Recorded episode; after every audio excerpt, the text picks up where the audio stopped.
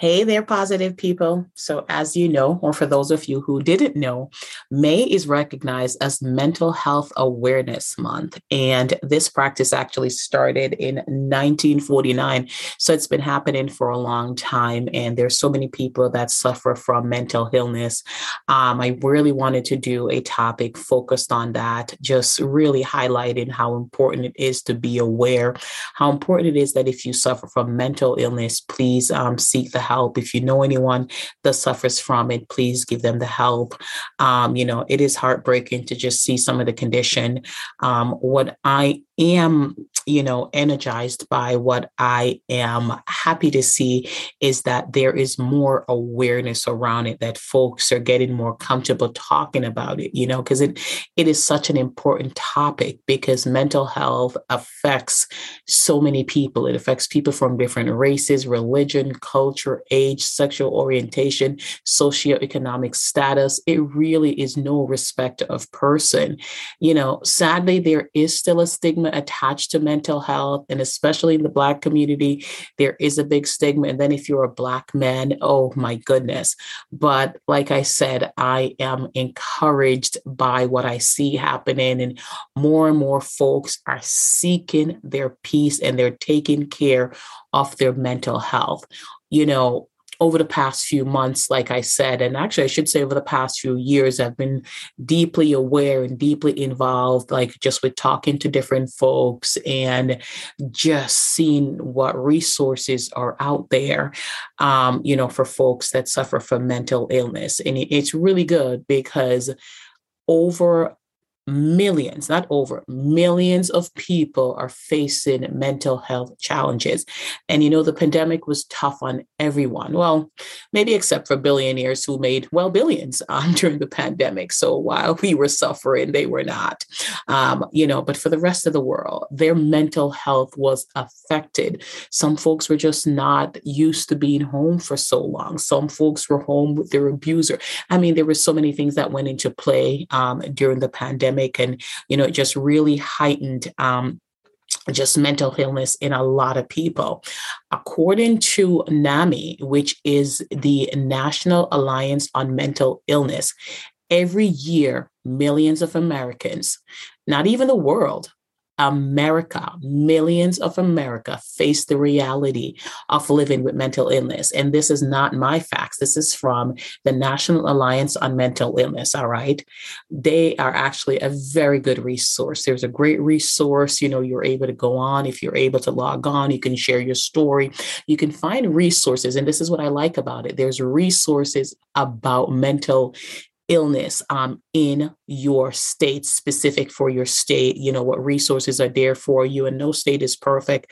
But you know what i like to see because when i was going across and just looking at different articles i saw different states were doing different thing and having different conversations and you know at least the issue of mental illness is being addressed.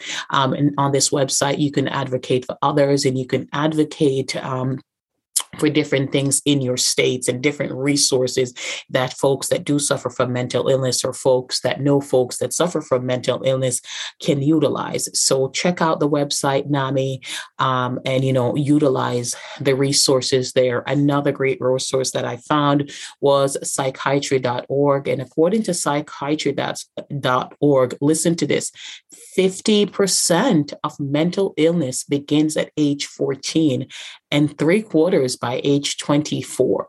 Very, very young. Can you imagine age 14? Just think about how many 14 year olds you know in your life, right? Um, there are many common symptoms.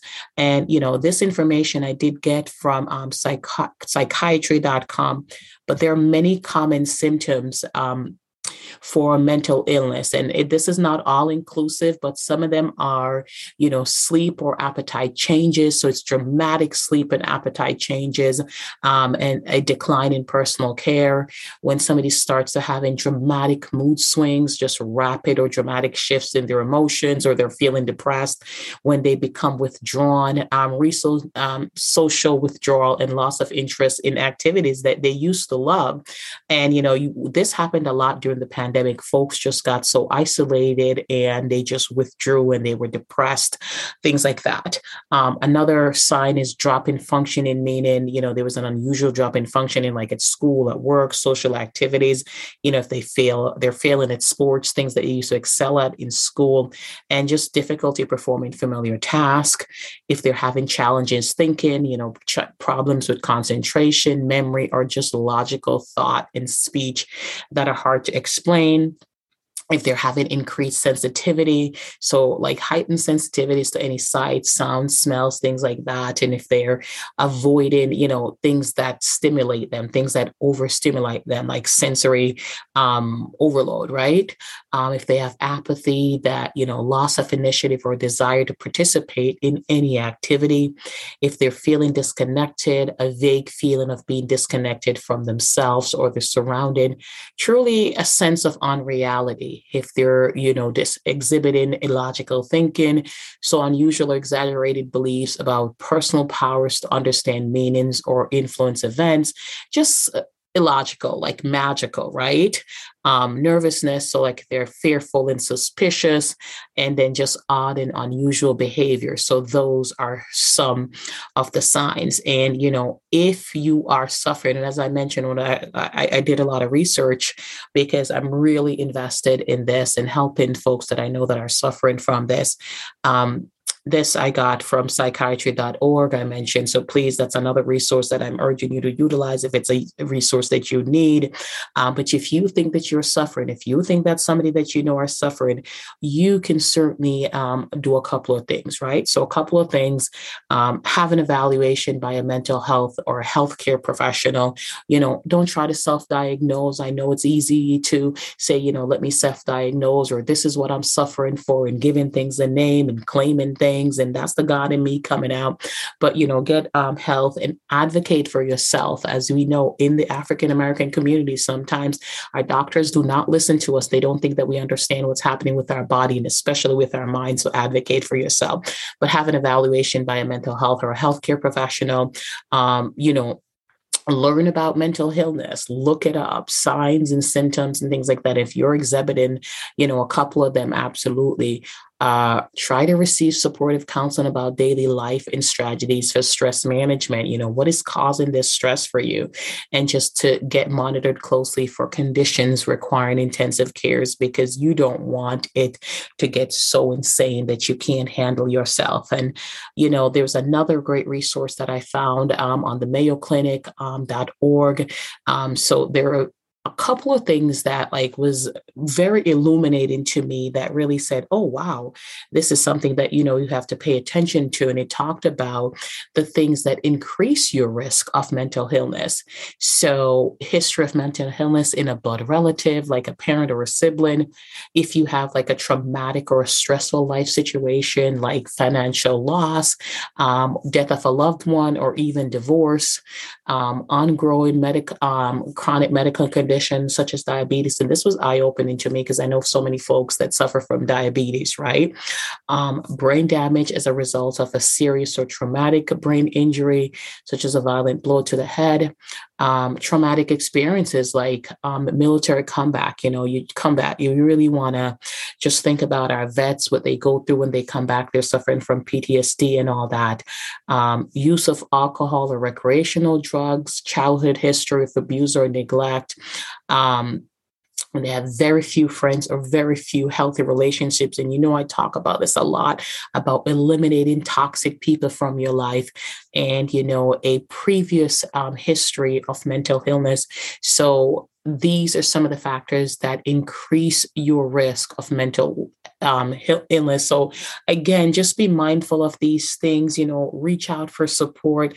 And if you are feeling suicidal, there is a number you can call, you know, call 911, um, call a mental health specialist, or there is the suicide prevention hotline, which is 1 800 273 TALK or 1 800 273 8245. I mean, 8255.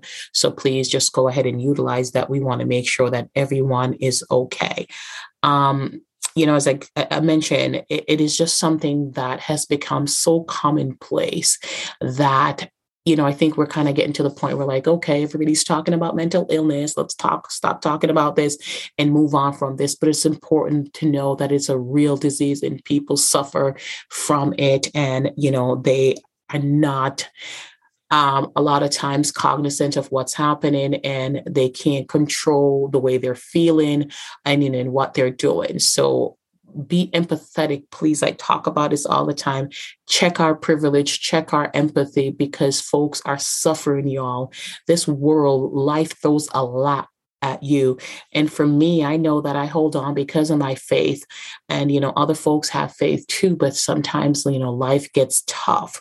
Um, a couple of things you can do to help folks out, to help yourself out, to help people that you know out you know pay attention to warning signs like any of the things that i mentioned you know pay attention to warning signs. Work with doctors or therapists to learn what might trigger your symptoms or what will trigger somebody else uh, that you love symptoms. Make a plan you know so you'll know what to do if your symptoms um, pop up or return or if it happens to a loved one. Contact your doctor or your therapist um, if you notice any changes in symptoms symptoms of how you feel or how a family member is acting. Um, and again, consider involving other family members. I know sometimes it really is talk, hard to talk about, but consider um, involving other family members so that you know you can certainly get the help that you need. Um, no, absolutely no shame in your game. Um, follow up on your medical care. Get routine medical care. Don't neglect your checkup and skip visits and things like that. I know that during COVID they kind of shut it down to really just COVID priority patient, but there is um, virtual things um, available and if you don't feel comfortable with virtual you know zoom is big right now right? Um, you know i think at this point they're allowing a lot of things to go back out and happen. So go ahead if you're on medication if that's something that they prescribe make sure you're taking your medication. You know do what you have to do to take care of you. You know get the help that you need. Um it is harder to treat if you wait until the symptoms get bad. And you know long-term maintenance and treatment um, does help you prevent a relapse of your symptoms guys just take good care of yourself get I know, believe me, I'm guilty of this. Get sufficient sleep. I always feel like the night because you're at work, you're doing so many things. And, you know, for me, I I have work, I have the kids, you know, I have the husband, I have the podcast, I have the brand, the business. There's so many things that I'm doing, right? And um, sleep suffers. And I'm actually working on getting back to a regular sleep schedule where I can get a good um, four hours at night. So pray for me, y'all, because I'm gonna try to do do better. All right. Practice healthy, healthy eating. Oh, Lord, this is something, girl, boys, everybody, this is something I'm working on. I'm just trying to eat better. So please practice healthy eating, um, regular physical activity. That's also important. Try to maintain a regular schedule. Talk to someone, your primary care provider, talk to a healthcare specialist if you're having trouble sleeping or you know you're worried about diet, physical activity use resources, get the help. All right. You know, all the resources, all the facts that I gathered, like I said, chatted with a couple mental health professionals, did research um, just to make sure that the information that I'm giving to you guys is going to be helpful. I gathered them from sources that I use you know, from NAMI, from psychiatry.org, from the Mayo Clinic, you know, things like that. There's quite a bit of resources out there. And of course, there's, you know, the phony sites that give you foolish information. So just be mindful of that. Um, but again, I really want you to take care of yourself. And as I said, for the month of May, it is going to be um, me personally doing all that I can to support those I love and others with their struggles with mental illness. Um, I want to leave you with three things. If you take nothing away from this podcast, I want to leave you with three things, okay? Mental health is important. So I want to leave you with these three things. There is absolutely no shame in taking care of your mental health. That's number one. Number two, do not be afraid to leave things, places, people, situation anything that threatens your peace and messes with your mental health. And last and final thought for this episode about mental health it is okay to take care of you.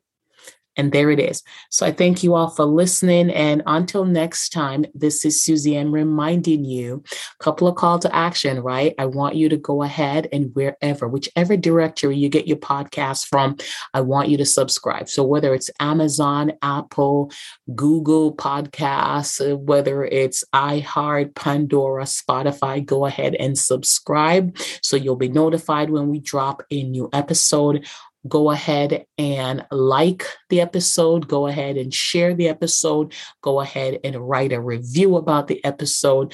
Go ahead. If you want to talk to me, please contact me. It's Suzanne at positivelysuzanne.com. Ask me questions. I do respond um, in a very timely manner. So go ahead and do that. Also, in the bottom, you'll see buy me a coffee. So go ahead and buy me a coffee. All right. Um, so that is something that I will certainly utilize to upgrade my equipment in podcasting world. So those are all the call to action for you. As always, I am humbled that you choose to listen to this podcast. I appreciate your time. And until next time, this is Suzanne signing off.